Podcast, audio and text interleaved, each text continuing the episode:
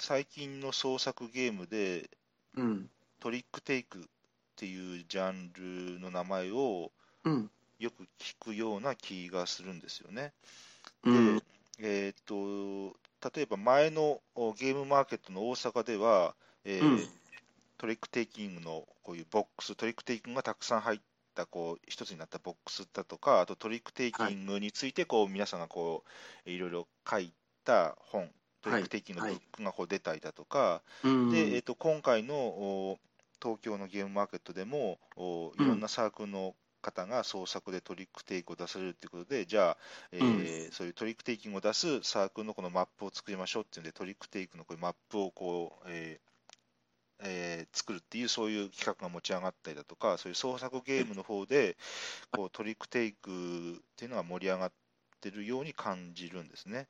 うん。なので、えっと、枕としてボードゲームにおけるトリックテイクっていうのでうん軽く話せればと思います。で、えっと、トリックテイクっていうのは本当に綿々と長い長い歴史がトランプとともにあって、うん。それこそコントラクトブリッジ、あのゲームマーケットでもまたコントラクトブリッジのサークルあります、あサークルというかまたブースありますけども、うん。えっと、そういう長い長い長い歴史があるんですけども、とあうんのそれは私は全然、えっとうん語れるだけのスキルもないし、経験もないし、わからないので、まあ、そこはあの詳しい方にお任せするとして、はい。あのボードゲームっていうところにおけるトリックテイクうんについて、うん。っていう話ですね。で、えっと、うんえーっと、ひその中で、えーっと、一うんつは、あの、トリックテイクで、えーっと、一個、おうーんボードゲームから見たときに、マストフォローっていうそのルールが、えーうん。一つやっぱりいい注目っ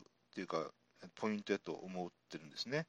ええ。えーっと、マストフォローっていうのは、あの、もう、簡単に説明すると、お最初に出し、最初のプレイヤーが出した1枚目のそのカードの、えーとは数頭を、もし自分の手札でも持ってたら出さなきゃいけませんよっていう、まあ、うんざっくりとしたそういう形ですけども、そういう説明ですけども、要するに、えーと、マストフォローっていうのは、えーと、相手の行動によって自分のアクションが縛られる、うん。もしくは自分のアクションによって相手の行動を縛るっていう機能を持ってるわけですね、マストフォローってういうのは。ん。うん。で、えーっと、おこのそういうアクションを縛るっていうう機能を持つこのマストフォローっていうのを採用したボードゲームっていうのがいくつかあるっていうふうに思うんですよね。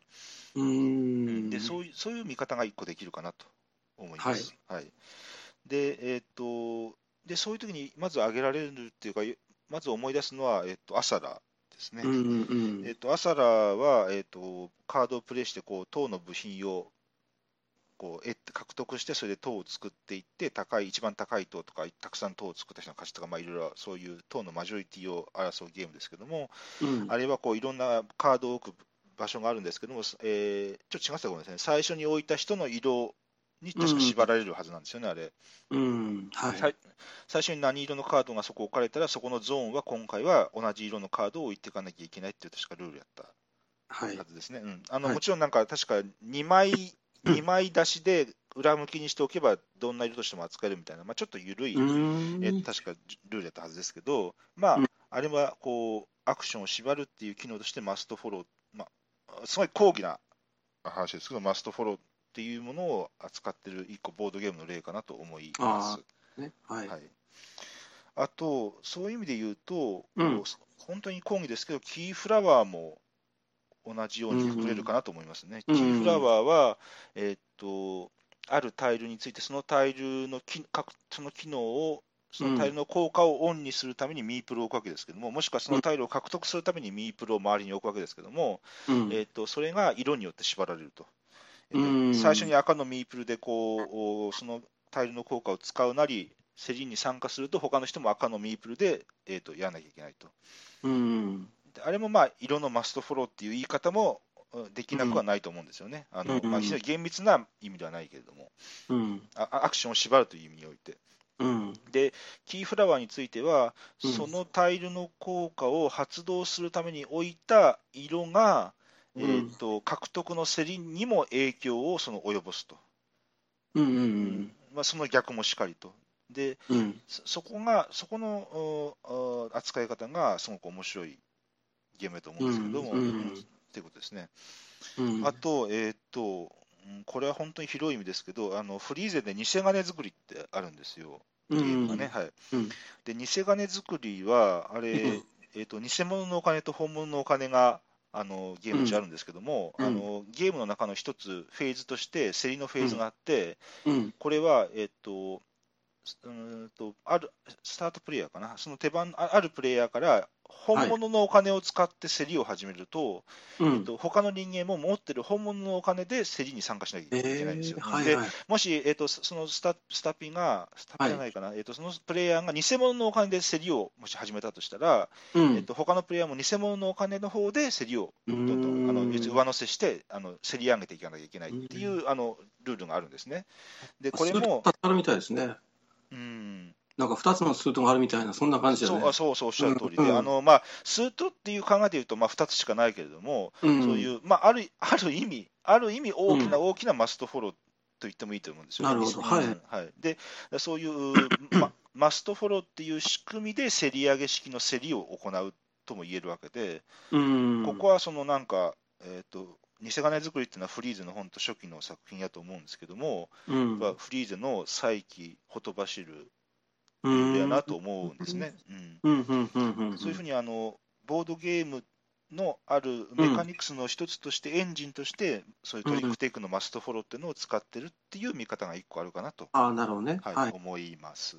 うん。はいうんえーっとまああのうんその他にも、お例えば、ボードを使ったトリックテイクとかもいろいろあって、まあ、これちょっと詳しく喋れないですけども、例えば、うんあのうんえーっとパニングのポートロイヤルはいね、はい。はい。はい。えあと,、えー、と、ちょっと古いですけど、トランペット、アーサー王かな、あのトリックテイクああ、はい。はいはい。トリックで買った人がこう、すごろくみたいに駒を進めていくやつあるんですけど、うん。そういうボードを使ったトリックテイクみたいなジャンルもあってですね、うん。あまあ、ウーゴとかエベスとかもまあそうなんですけど、まあ、この辺また、あの興味ある人はあの、うん。調べ調べたらいいかなと思います。はい。うん。はいでえーとでやっぱりボードゲームにおいても、やっぱりカードゲーム、本当に純粋にカードゲームでこうトリックテイクの作品というのが、まあ、それが非常に多くを占めるわけですよね、やっぱり。ううんん。であので、トリックテイクで、えーとうんい、いろんな分け方があると思うんですけど、そのえー、とトリックを予想するっていう系統と、うんそれから予想しないでこうトリック数が、えー、と得点になる。トリック数と得点をこう関係関連づけてるっていうその、えートリック数を予想するかしないかっていうは対別して分ける分け方が1個、まあ、あると思うんですよね。いろいろいろいろある分け方の一つとして。うん。でそれそういう見方が1個あるかなと思います。で、うんこれ、個人的な好みでは、やっぱりトリックスを予想する系って、あの楽しいんですよね。これ、人によっていろいろ違うと思うんですけど、ででなんその、うん、コントローラル部、アンコントローラル部ってあるわけですけど、そのコうんントロールできる、うんコントロールできそう、うんでコントロールできた時の快感みたいなものが、あの時計はあると思うんですよね。うんうんで、そのそこの楽しさっていうのがビット系はあるのかなと思います。うん。それはウィザードだったり、ウィザードをカジュアル化したスカルキングだったり、うん。それから、あもちろんたくさんですけどね、もうそれから、えっ、と、うんえっ、と、おウィザードエクストリーム7つの印ですよね。あれは、あの、このスートはこんだけトリックと言いますよっていうスート別でビットしなきゃいけないわけですけども、うん。ああいうスート別でのビットだったり、うん。あとインシダス、インシディアス7とかは、うん。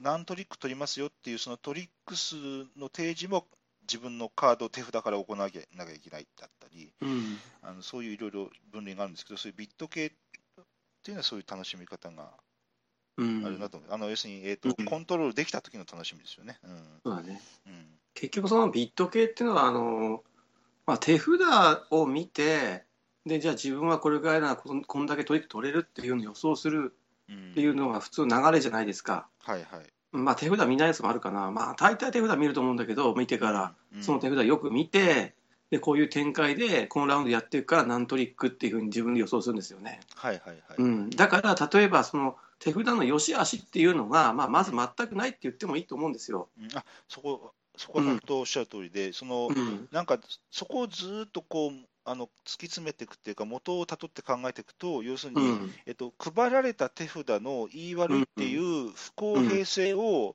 うん。えっと、どれどういう形で解消しようかなっていう一つの解決の形っていう言い方もできるかなと思うんですよね。うん。競技性はすごい高いですよね、もうそこ、うん。その時点で。そうなんですよね。うん。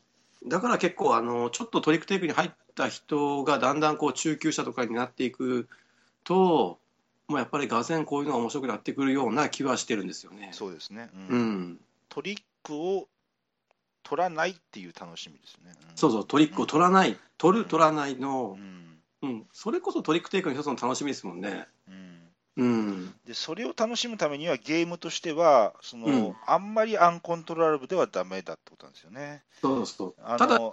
あまりにもコントローラブでも面白くないのでそうなんで、すよ、そ。このさじ加減ですよね。うん、でも、ああ、取ろうと思ったのに取れなかったっていうハプニング性もあったり、でもあまりになんか毎回毎回自分の手番が来るためにコロコロコロコロ状況が変わるほどアンコントローラブではちょっとうん、ビット仕様にもできないし、うん、そこがいろいろゲームによって、あのまあ、いいいそこがうまくいってるゲーム、なかなかうまくいってないゲームまあ、いろいろ、ここがね、あの、うん。デザイナーのルールメイクの腕の見せ所ですよね、やっぱりね。それがやっぱりあの商業、創作含めていろいろありますよね。うん。はい。うん。で、そのお結局、その配り用の不公平性をどう解消するかっていうんで、まあ、ビット系っていうのがあって、うん、あと、うーんそうじゃない不公平性の解消として、そのおどうするかというと、要するに強いカード、トリック数がたくさん取った人ほど得点が高かった強いカードを配った人が強いってわけで、うん、でそれをこうあの解消するにはどうしようかっていうので、いろいろやり方がまた、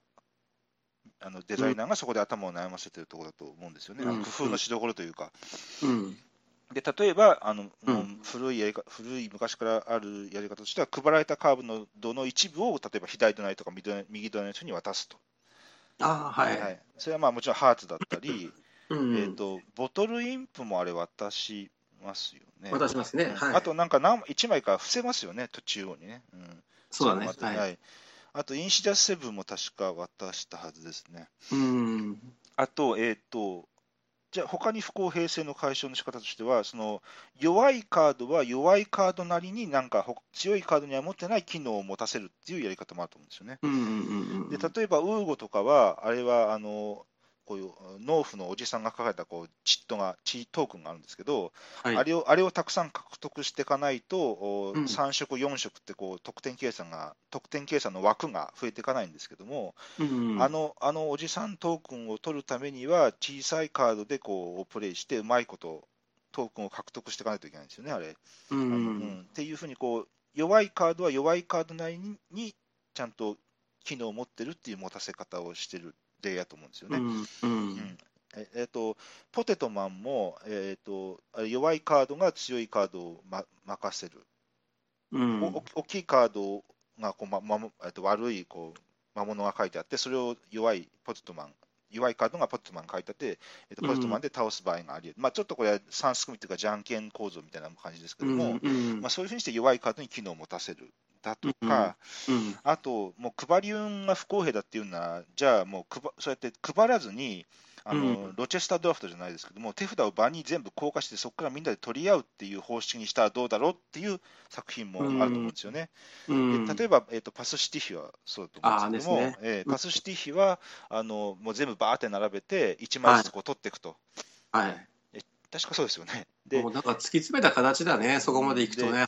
で確かあれ、こう取ってったら、えっと親の人が、えっと今回の勝負、あなたが勝ちましたみたいにこう言って、それでこうう切り札切り札はこの色じゃねえかなってこう予想しながらみたいな、確か言ってたと思うんですけど、うんうんうんあと、えっとブルクハルトのブルクハルトの命中とかも、えっとうんあれは、えーバフ点数を払って手札を買っていくんですね、最初、確か。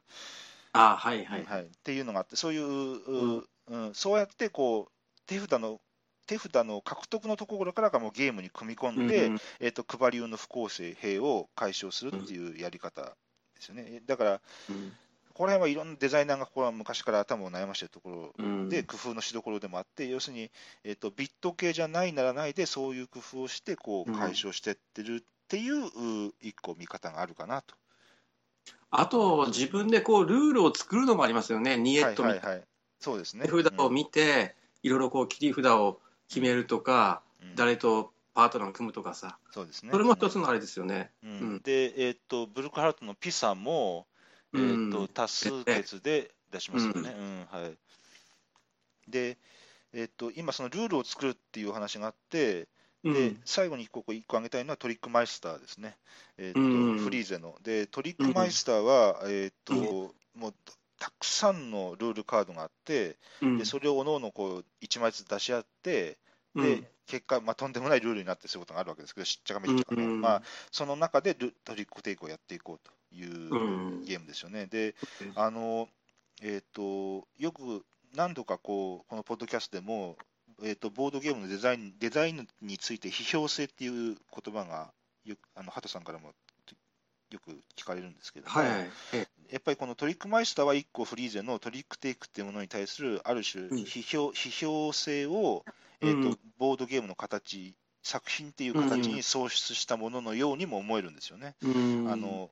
うんあのもうどんなルールでももうお前ら楽しめるんだろうみたいな感じで、あのうん。えっと、そういう、そういう、なんていうか、あ批評性を感じるんですよね、トリックマイスター作うん品は。うん。うん。風刺的にね、ちょっとね、あのそうです。あのだからそうですね、うん。ねはい、批評性っていうか、シニカルっていうか、そうですね、ひそうですね、うん。シニカルな感じだね、そういうふうにっね。ていう感じますよね。うん。うん、で、あの、うん、ちょっとこれはトリックテイクと関係ないですけども、今回、新作でフリーゼが504出すわけですけども、はい、えっと、あれも、あれは本当にトリックマイスターの、そ今度、そのトリックマイスターにおけるルールカードを、うん。ボードゲームのそのメカニクスっていうものにこう置き換えて、うん。えっと、もう、えーこうどんいろんな組み合わせでボードゲームができるみたいな、そういう、うん。えっと、トリックマイスターのボードゲーム版のようにも思えてならない。んですよね、うん個人的には。いろいろあの異論あると思うんですけど、うんうんまあ、そういう意味でトリックマイスターっていうのは一個、あのーうんまあ、やっぱとボードゲームにおけるトリックテイクっていうので見たときに、あのーと得意なゲームやなって改めて思うんですうよね。んうんうんはいうんなるほどね。はい。まあ、そんな感じで、本当トリックテイク、ボードゲームにおけるトリックテイクがたくさんたくさん作品ありますので、うんうんえあのまた奥が深い世界やと思いますね。はいうんはい、そしたら、えーっと、マクロはそんな感じで本題に入りたいと思います。はい。えーっと、今日はハトさんに5タイトル、えーうん紹介していただきたいと思うんですが、まず5タイトル、えーっと、挙げていただけますでしょうか？はい。えーっとですね、じゃあね、ごタイトルざっと言いますね。えっと、トゥドゥドゥルシティ。はい、はい。えーっと、それから、ダ・ルイージはい、がトゥイクスト。はい、はいで、フンギうん、がブリュージュブリュージュ、はい。の5タイトルなんですけどね。そしたらまず1タイトル目、どれからいきましょうか？はい。えーっと、じゃあ、ドゥドゥルシティからちょっとはい、話してみます。はい、うん。えっとね、まず作者がエイリフ・スベンソン。うん、うーんとおクリスチャン・アムンゼン・オストビはい、はい、はい。ー、ええこの2人なんですよね。なんうん、なんとこの2人なんですよ。でうん、エイリフ・スベンソンっていうのは誰かあんまり名前聞き覚えないかもしれませんけどあの人だよね。マングロービア。はい、そうですね。うん、でオストビーと聞いてピンとくる人は、うん、まあ、かなりの通な人というか、うん、これから全がぜ注目うん。していきたいデザイナーの一人で、はい、うん。まあ、代表作は「エスケープ」とか、うん、うん、あれなのかな一番有名なのはうん、はい、はい。この前のエッセンで「えー、とパーフェクトアリバイ」っていうねああ、そうですね。えスルースのアップデート版みたいなものを出したのでこれもちょっとはい、はい。なんですけどね、ううんん、この2人のタイトルです、はい。はい、で、えー出版社はアポルタゲームズ、うん。えーで2014年はい。ですね。はい。えっ、と、1人から6人まで8歳以上30分うん。ということなんですよね。うん。で、どんなゲームなのかっていうことなんですけど、うんえっ、と、一応テーマは都市開発と言っていいのかな。まあ、はい。うん。で、ただメカニクスとしては、あの、ダイスロールラインドローって感じなんですよね。うん。うん。ううん。ん。で、あの、よくある、あの、要するに結局、ダイスを誰かが振っって、そのダイスの出目に応じて、えーみんなが持っているその紙、あのまあ、専用のシートみたいな、プレイヤーシートみたいな、うんそこをこうこう塗りつぶすとか、あのまあ、数字書いていくとか、消していくとか、はい。よくあると思うんですけど、ストリームスとか、あのークイックスか。結局なんかそのさ、数字とかを消していくやつって結構多いと思うんですよね。大そうですね。体、出目に応じて。うん。はいはい。ただ、あのーこのゲームは、要するにその 5×5 で25のマスがあって、うん。うんで、ダイスが結局青いダイス1つと、あと白いダイスはこれプレイヤー数プラス1、結局はいはい。3人でやったら4つ、白いダイス4つ、うん。4人だったら5個振って、で、その青ダイスと白ダイスで、まあ、要するに X 軸、Y 軸が決定されると。うんうんうん。うん、で、そのお交点が1つマスが決定されて、うん、そこにその道路を1本引くっていう、はい。そういうゲームなんです。そうですね。ううんん。で、あの、1、2、3、4、5、5あるんで、それでダイスの1、2、3、4、5に対応してて、うんうん。で、6だとワイルド、どこでもいいよっていうことなんですよそうです。ね。う。ん。で、まあ、あのマス目にいくつかあの特徴があって、はい。例えばホホテルだったら、そのホテルにつながれた道路の長さが点数になるし、うんあの商店だったら、あのその商店につながっている道路うんに面しているその家の数、うん、が結局得点になるっていうことなんですよね。はい。ううんんまあ、これだけのあのシンプルなゲームで、うんえーただ、結局その青いダイスは1個しかなくて、白いダイスはプレイヤー数プラス1個で、有限でまああるわけで、そこの取り合いなんかもあって、はいはい。まあまあまあまあ、インタラクションもあると。うんううんん、うんどんどんそのスタピーから順番にそのダイスの数が減っていって、うんで結局最後のプレイヤーは白いダイスが2つしか残ってない、そうですね。うん、ということですね。ど、どっちを選ぶかっていうことなんだよね。ううん。ん、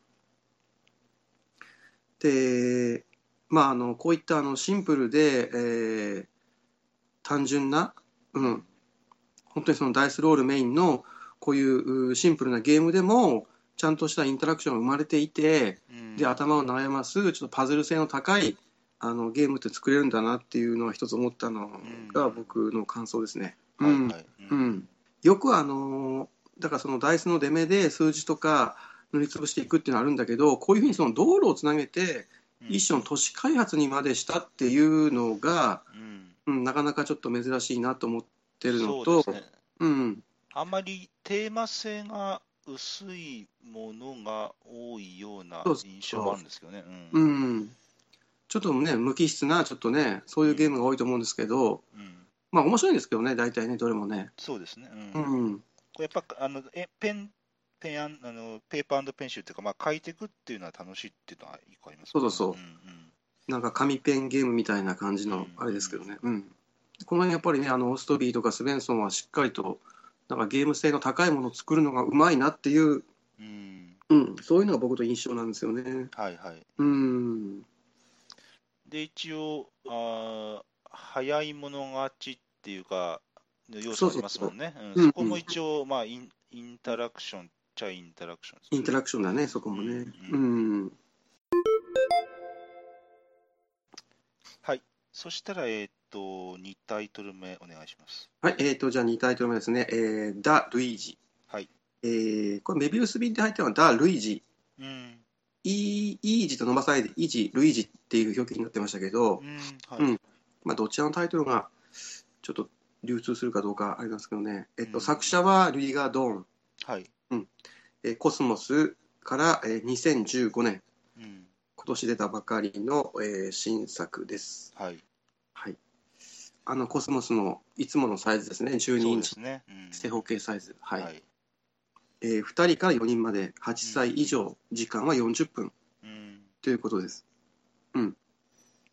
で、えーどんなゲームなのかっていう説明なんですけど、うん。まあ、あのテーマはあのレストランでうん。お客様に次々とその料理を出していく、そうですね。うん、というテーマです。はい。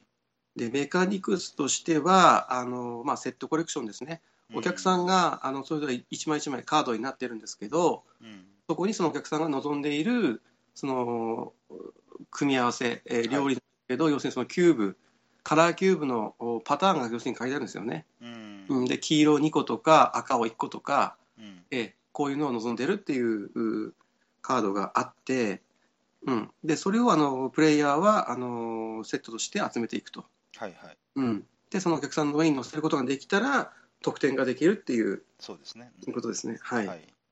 このゲームやってて思ったのは、あのーその時間の経過、はいはい。うん、時間が流れていくっていうのを、あのいかにそのボードゲームで表現するかっていうのが、うん。一つその深いテーマとしても考えられるようなあするんですよね。まあ、ちょっと今回それはちょっとやめますけど、まあ、僕にその技量もないですし、うんえーできないんですけど、うん、なかなかその、なんていうの、あの、ボードゲームとそのリアルタイムっていうのは、うん。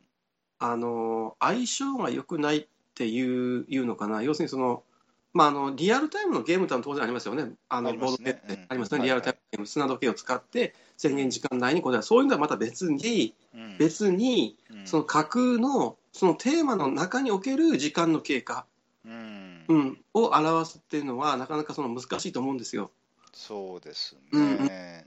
うん。うん、で、まああのその辺ですね、このダ・ルイージの場合は、要するにお客さんが何分間待ってられますっていうふうにカードに表記されていて、はいはい。うん、それでそのプレイヤーがその必要な食材というか料理ですよね、これをあの入手することで、うん。それぞれその、なんていうのかな、時間が決まってるんですよね。このキューブの組み合わせを入手するには何分かかりますよみたいな。はいはい。そうですね。うんうんで、あの、キューブが1個のところは、まあ、均一でゼロ、時間全くかからないっていうのもあるし、うん。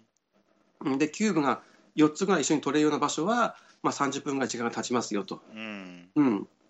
で、結局その、セットコレクションの材料になるキューブの獲得のために、まあ、あの、コストとして時間が使われているっていう、まあそうですね。うん、そういう構図ですよね。うん。うん、でそのコストはじゃあどこで払うかっていうとお客さんの待っている時間っていうのが結局その、まあ、手持ちの要するにその時間だと思って思えばいいと思うんですよね。ううん。ん。でそれをあの自由に消費することでうん。あ、のキューブを入手しそのキューブをまたお客さんのカードの上に載せていくっていうはいはい。そういう構図のゲームになってるんです。ええうんうん。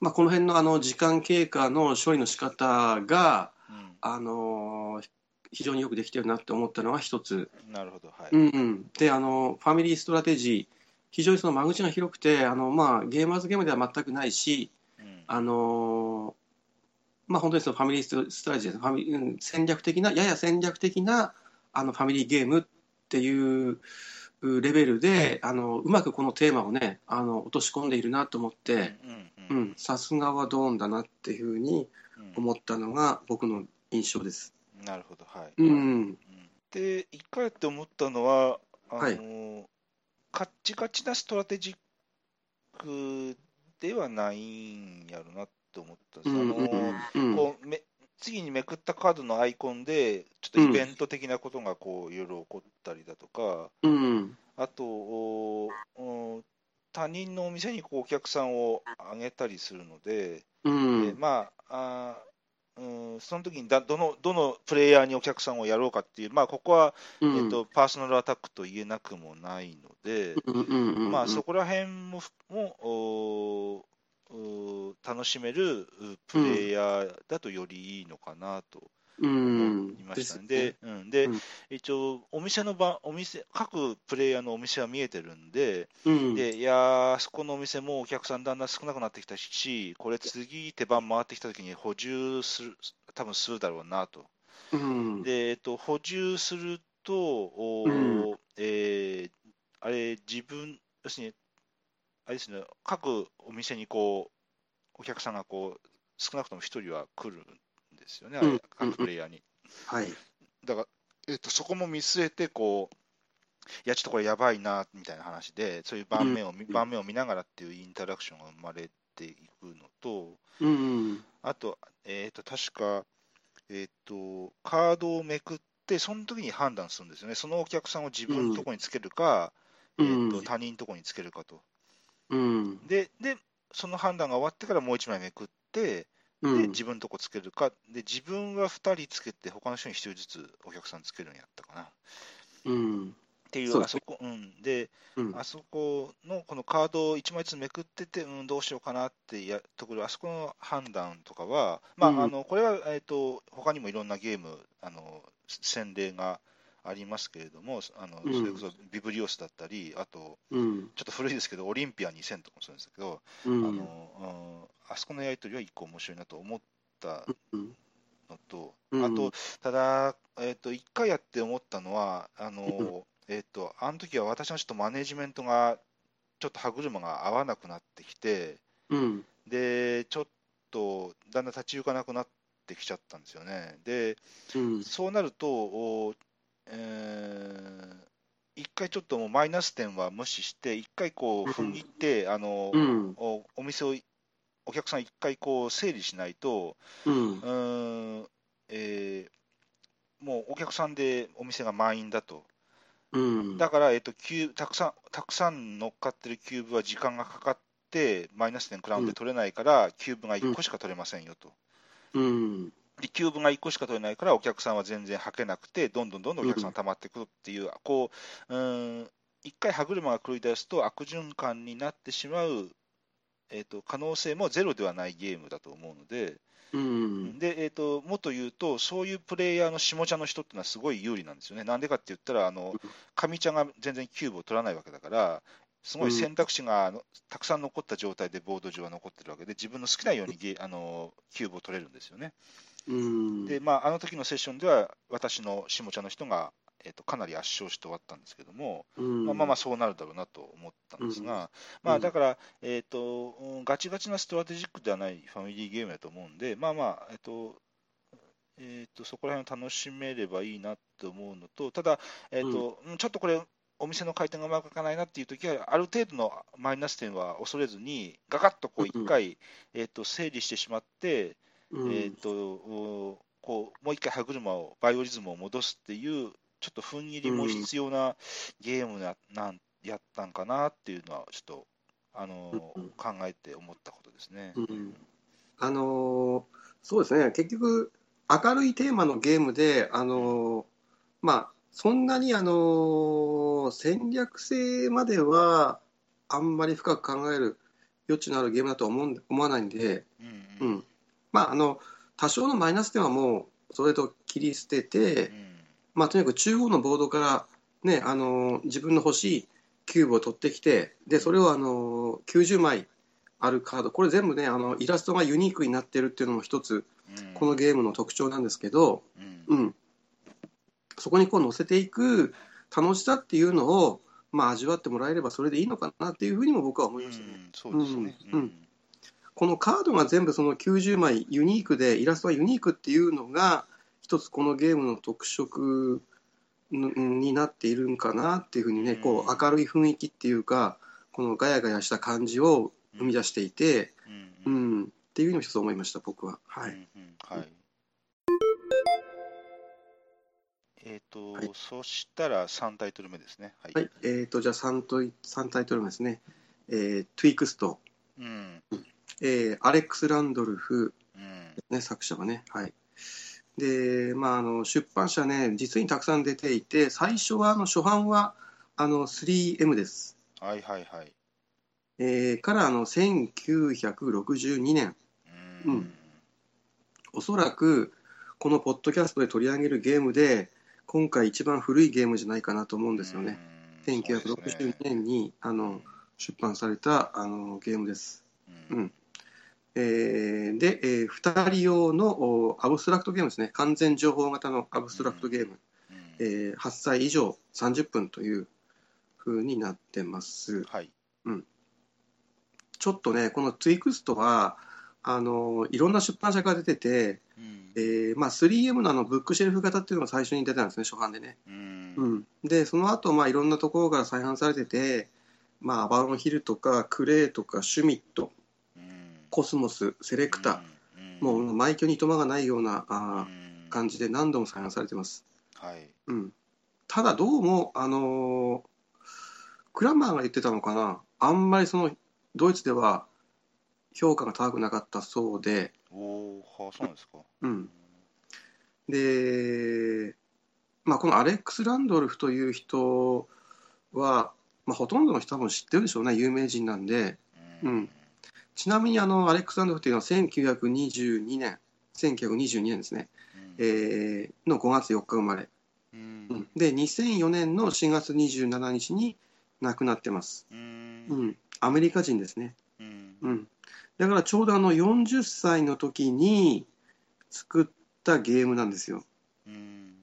うん、でちょっとちょっと調べてみたんですけど、あのー1961年頃かな、うん、日本に来てて、おうん。ーうん、で、あのーまあ、囲碁とか将棋もかなりたしなんでいた、うん。まああので将棋に関してはゆ有段者だったみたいですね。ううん。んうん、でその頃からゲームを作り始めたのかな。うん、だからツイクストはあのごく初期の作品だと言っていいと思うんですよ。ううん。ちょっと僕の説明間違ってるかもしれません。もしあのなんか間違ってたらちょっと教えていただきたいんですけど、うん。うん、でこのタイトルがえー、っとですね1979年かな？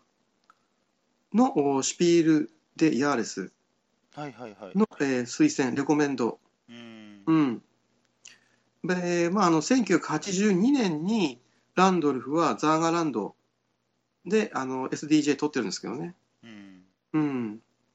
ということです。うん。まあ、あの、ゲームの、で、どういうゲームかっていうと、まあ、要するにそのコネクション型のお大変を線で結ぶタイプ。うんまあ、要するにヘックスなんかもありますけどね。ヘックスの先輩ですね。このタイトルよりもっと前なんで、うん、それと、まあ、なんていうかな、い囲碁、こう布石、ヘックスとの大きな違いは、あの要するにボード上があのグリッドだってことですよね。結局六角形じゃなくて、あの囲碁のようにあの格子状になっているっていうのが全く大きな違いで、うん。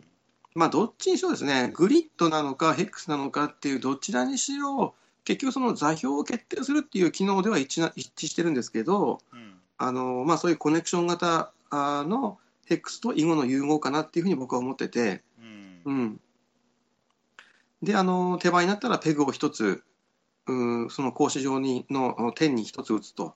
はい。でその結果その自分のペグがあの要するにその将棋の桂馬跳び、うん。えー横1縦2の関係で1があの相互関係ができていればそこにその橋ブリッジをかけてもいいっていう。はいはいはい。うん。といううルールです。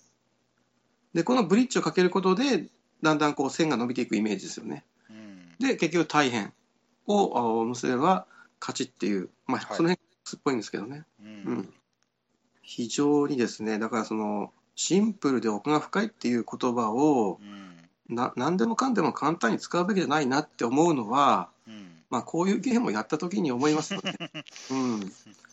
まあ、あの、解析されてしまうゲームって結構多いと思うんですけど、あの、まあ、解析されるってことは結局パズルなんですよね。うんううんん。で、パズルでなければゲームなんだけど、うんこういうふうに、あの、後手必勝とか先手必勝っていうか解析がされていない43年も経ってるんですけど、うん。っていうことで、あのすごく完成度の高いタイトルをランドルフは40歳の時に作っていたんだなっていうふうにうん。思います。えうん。え、本当にそのやればやるほどいろいろそのこうした時にはこうするとかこうした時にこうするっていういろいろその道がまだ見えてくるのがうん。やっぱ一つそのこういうよくできたアブストラクトの魅力かなって思ってて。うん。うん。で全然す少し考えただけでもうん。こう実はこう打っただけでうん。もう論理上結構うんある程度のこのなんていうかラインまでは確定しちゃってるよねっていうのはこう実はこう考えてると分かったりしますよね。ああはいではい。だそそまあ、それはこの奥深い奥深い世界のまだ全然第一歩半歩やと思うんですけど、うんうんまあ、それそういうのが見えるだけでもなんかこう、えーその奥深さに圧倒される感じはしますよね。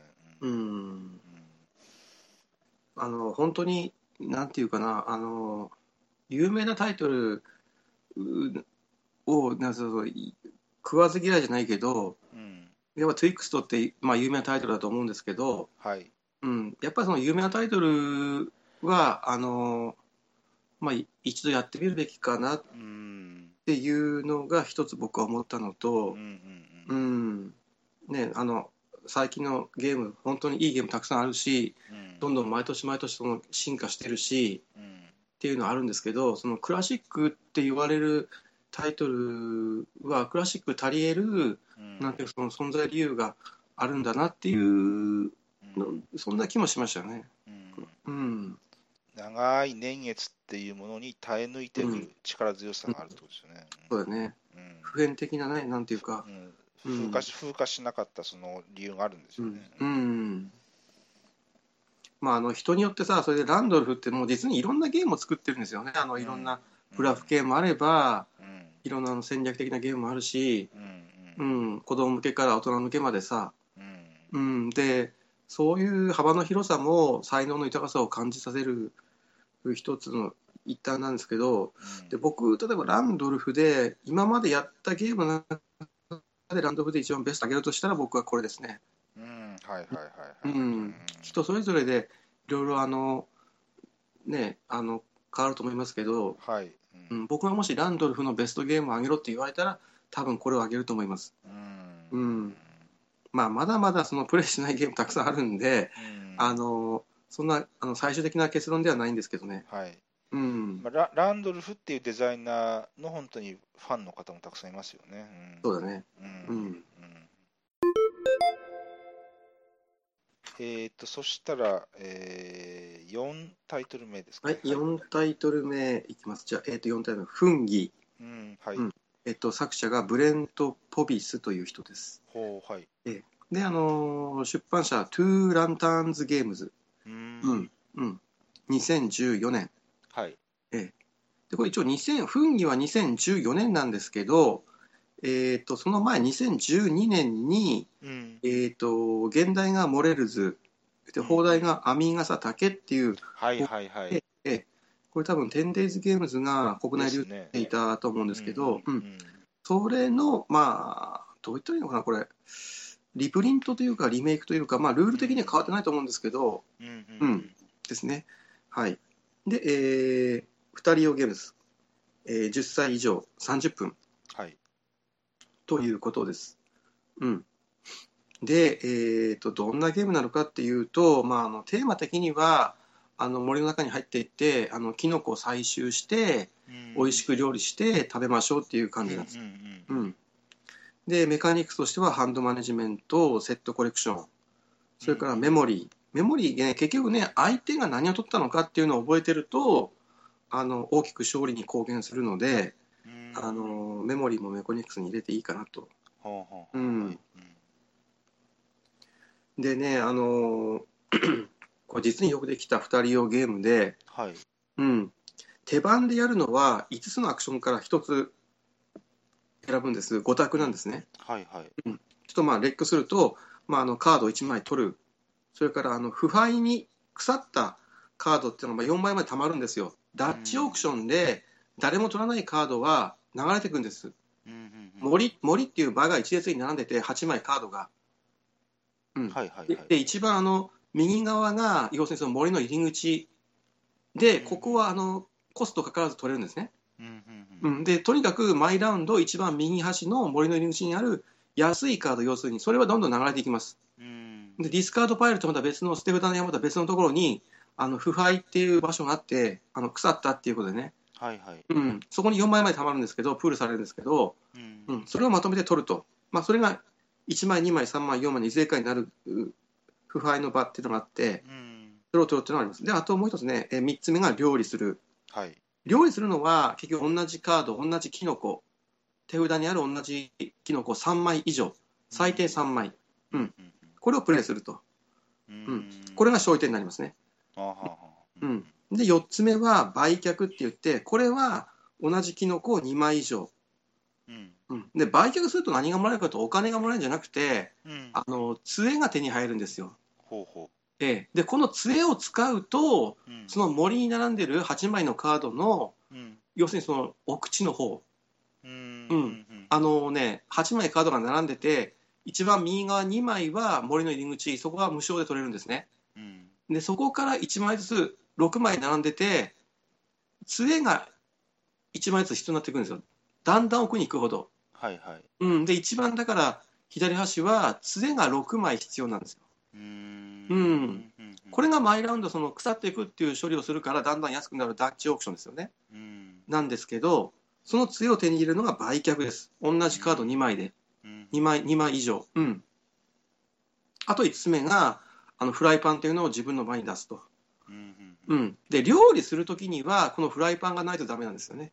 うんあ3枚、三枚以上のキノコを出せば料理できるんだけど、フライパンがないと、その、その場がないと。ーうんうん。ということです。そういうゲームです。うんはいうん。この5つのアクションの中からどれか1つ選んで自分の手番やっていくんですけどね。はいはいうん。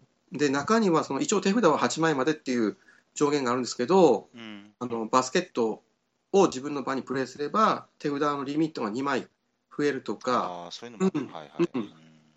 それからあの月っていうカードがあって満月のカードがあってうん。ん。でそれを取るとあの裏向きでプールしてある夜夜のカードが取れるんですね。で夜のカード何かっていうと、あの要するに2枚分になるんですよ。キノコ。1枚で2枚分。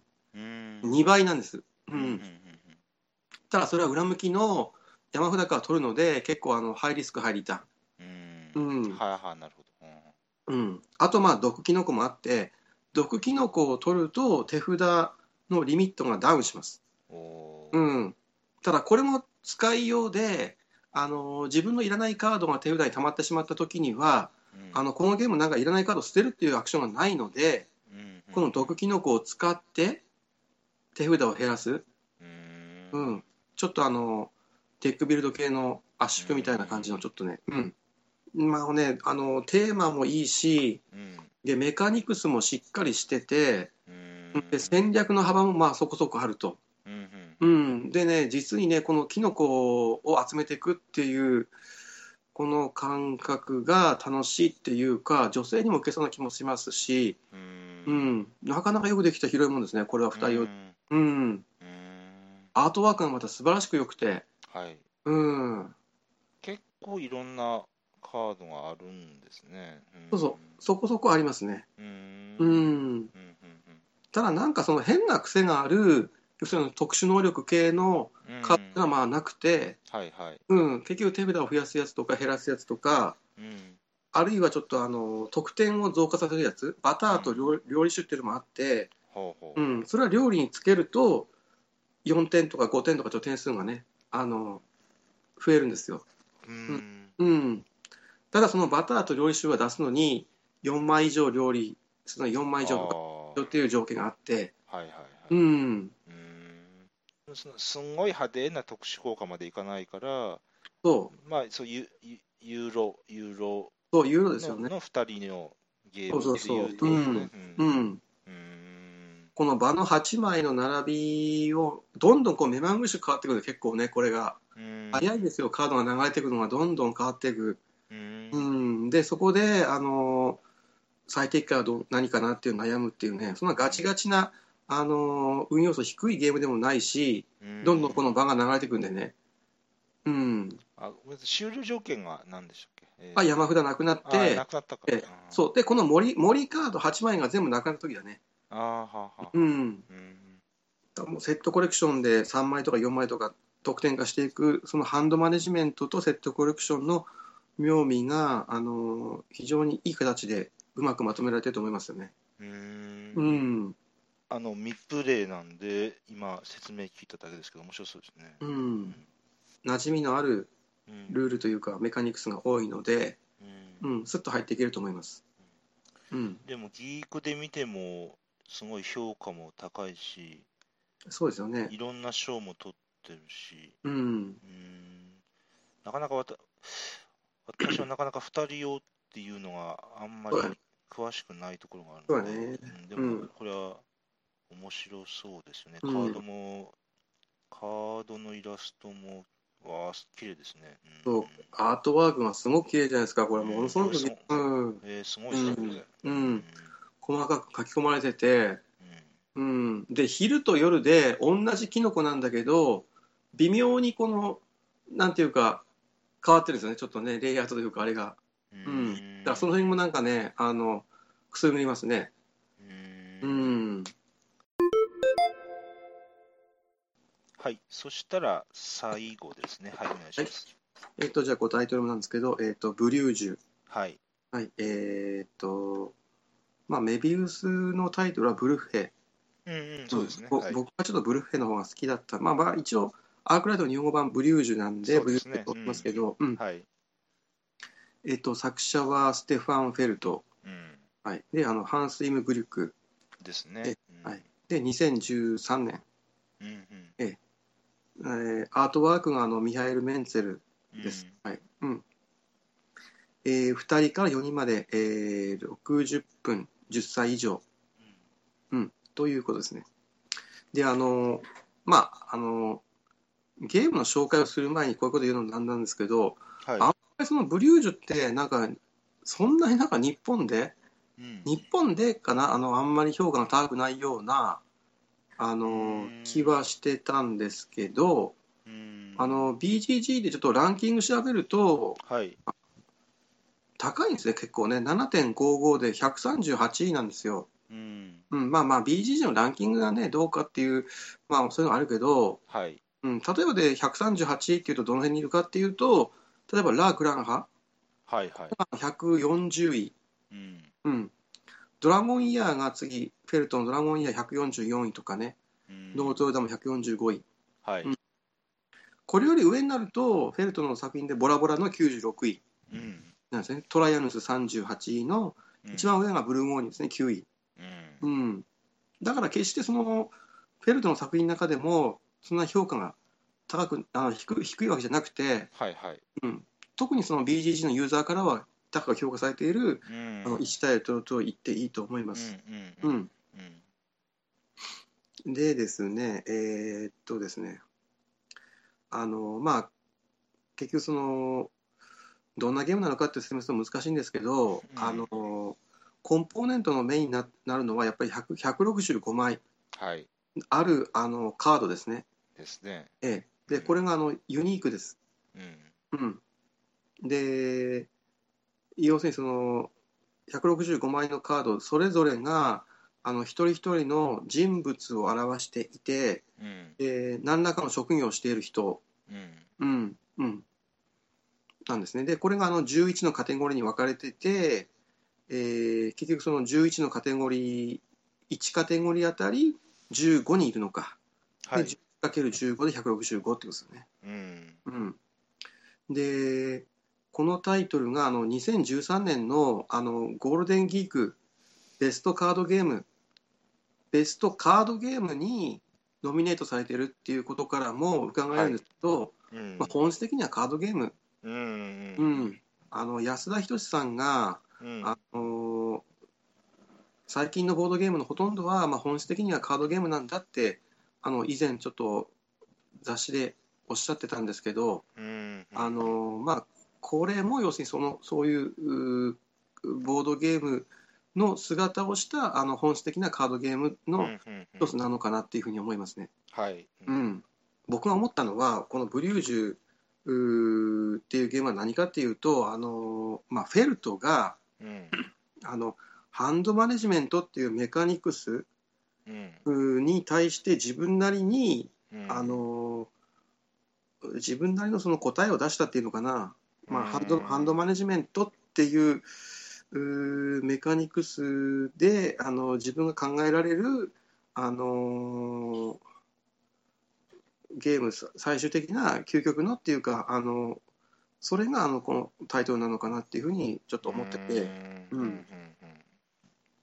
うん。っていうのはその自分の手前になったらとにかくそのカードを使ってうん。あの、まあ、その1枚のカードで結局6つのアクションにうん。対応してるんですよね。そうですね。うんうんうん、とにかくその自分で1枚カード出して6つのアクションの中のどれかをやると、うん。うんまあ、それは当然そのそのカードによってあのどんなアクションができるかっていうのはまあ制限されてるんですけど、うん。うん、でそれをその5枚ある手札の中から各ラウンド4枚ずつ1枚だけ残して、えー次のラウンドで持ち越すとこれもまたよくできたアイデアだと思うんですけど、うんで、あんまりそのフェルトは、僕はその運要素は低めで、そのマネジメントを要求されるストラテジックなゲームが多いという印象があるんですけど、うんううん。ん、例えばそのルナなんかは全然その運要素がなくて、ガッチガチであのスキルがものを言うゲームだし、うん。うん、どちらかというとあの総合的なマネジメントの,、ね、あのスキルが要求されるゲームが多いと思うしそういうゲームが好きなゲーマーズゲームが多いと思うんですよね。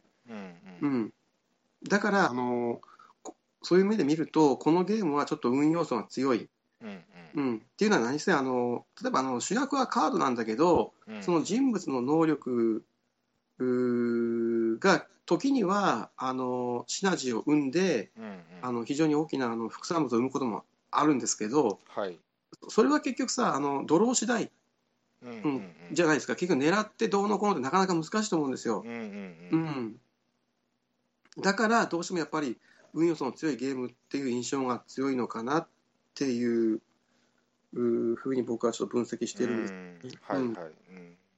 あの運河っていうアクションがあってあれだけはあの何色が必要かっていうのが分かってるんで、うん、それはそのさもうカードの裏側で何色ってそのカードが何色か分かってるからうんあの着実に狙っていくこともできるんですよ。ただまあそれがね2つの山札から出てこないとダメだけど、はい。うん、なんか、うーん、ボード上のいろんな要素を見ると、はい。おフェルドにおなじみのうん、の、えーと運河でもそうやし、あのステータスのトラックとか、うん、あと、えーこうピースが120度の扇形のピースがこう3つ溜まったら、えーとうん災いが起こるよっていう、あそこのこう、うん、あのあそこのらへんはあー、ままたもまたもフェルドっぽいなっていう感じはして、うん、だからってなると、やっぱりそそこのカードのうん、効果、カードのハンドマネジメントっていう、うん、まあ、コンブルージュはそういうインターフェースうん。っていうことなんやろうなとうん、思いますんで、うん、フェルドは例えばすすごい初期のローマとかそうですけど、こううん、カード効果バッチバチのゲームもあのうんたたまにっていうか、まあ、作るんですよね。はいはいはだなので、あのむちゃくちゃ今までにない意外っていう感じでもないんですよね。フェルドこうこれもフェルドの一つの顔なんですよね、きっと。い。うん、うん、で、ただ、その、うーんと、あのハンスからフェルドの作品が出るってことで、うん。で、さあどんな作品が出るんだろうっていう中で、こういう作品が出たっていうのは、う、うんん自分はうん。ちょっと意外な感じも当時受けた覚えではありますね。うん。あ、それは何？あの、カードにテキストがあるっていう、うん。結構大量にテキストがあるっていう部分で、で、ある程度そのシナジーによって派手な効果も生むっていうところとか、あとまあ、カードの種類によっては結構、あの、えっ、と、他のプレイヤーに結構、ひあの、うんうん影響を及ぼす、被害を及ぼすカードも、まあ、少なからずありますよね。あるね。うん。ああとはですね、日本語版が出るっていうのは、こういうテキストが多いゲームについては、日本語版が出るっていうのは、いい意義があるなっていうのは、また、また別の観点で、あの、思ってるところがありますね。うんうん。なんていうかもう本当にそのハンドマネジメントっていうメカニクスを本当にそのここまでこねくり回したっていうかさもうなんか行き着くとこまで行ったなっていううん感じは僕はしてもうとにかくその1枚のカードが6通りに使えるんですよね。ううんんでそこがなんか、その細かさが、うんうんフェルドっていうフィルターを通ると、やっぱこうなるんやろうなと思いますね、んそうだよね。うん。お祭り騒ぎ的な感じがするんですよね。まあ、そうですね。ねうんなんかね、うん。アグリコラ、アグリコラにカードテキストがあるのとはまた別全然違うからね、うん。うん。全く別物だと僕は思うんで、うんうんうん、まあそこはそうですね、やっぱり、うん、トワイライトストラグルが上位に来るだけのことはありますね。うん。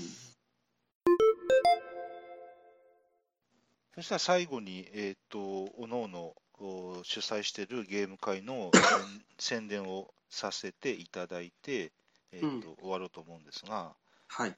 えー、と、こちらからいきましょう。私からいきましょうか。はい。えーえー12月の富山万有クラブは12月の12日です。うんえーはい。1212、12月12日になります。えーちょまあ、かなり先ですけれども、一応、日にちは決まってますので、うんえっと、お伝えすると、お12月12日の朝9時から夜9時までです。うんで場所は変わらず富山県総合体育センターで1階の小研修室で、えー行います。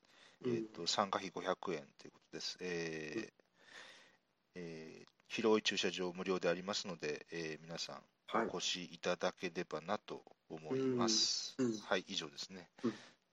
ハトさんの方はどうでしょうかね。あはい。えっと、じゃあ私、私がちょっとね、まあ、申し訳ないけど、ちょっと今予定、もうまだこの時点でもまだちょっと予定としてしか、はいはい。うん、ちょっといろいろあって、はいはい。はっきり、ね、できると断言できてないんですけど、できないんですけど、まあ、一応今のところ15日、11月15日の日曜日ですね。はい。えー福井県越前市広瀬町の、えーワークステップ広瀬っていうところで、えーはい。夜まあ、あの朝の9時から夜の10 9時半頃までうんうんということです。えまあ、あの参加費はあー200円ですけど、初参加者、高校生見学者なんかはあの無料で、はいえー言ってますので、あのぜひお気軽に、えー足を運んでください。はいはい。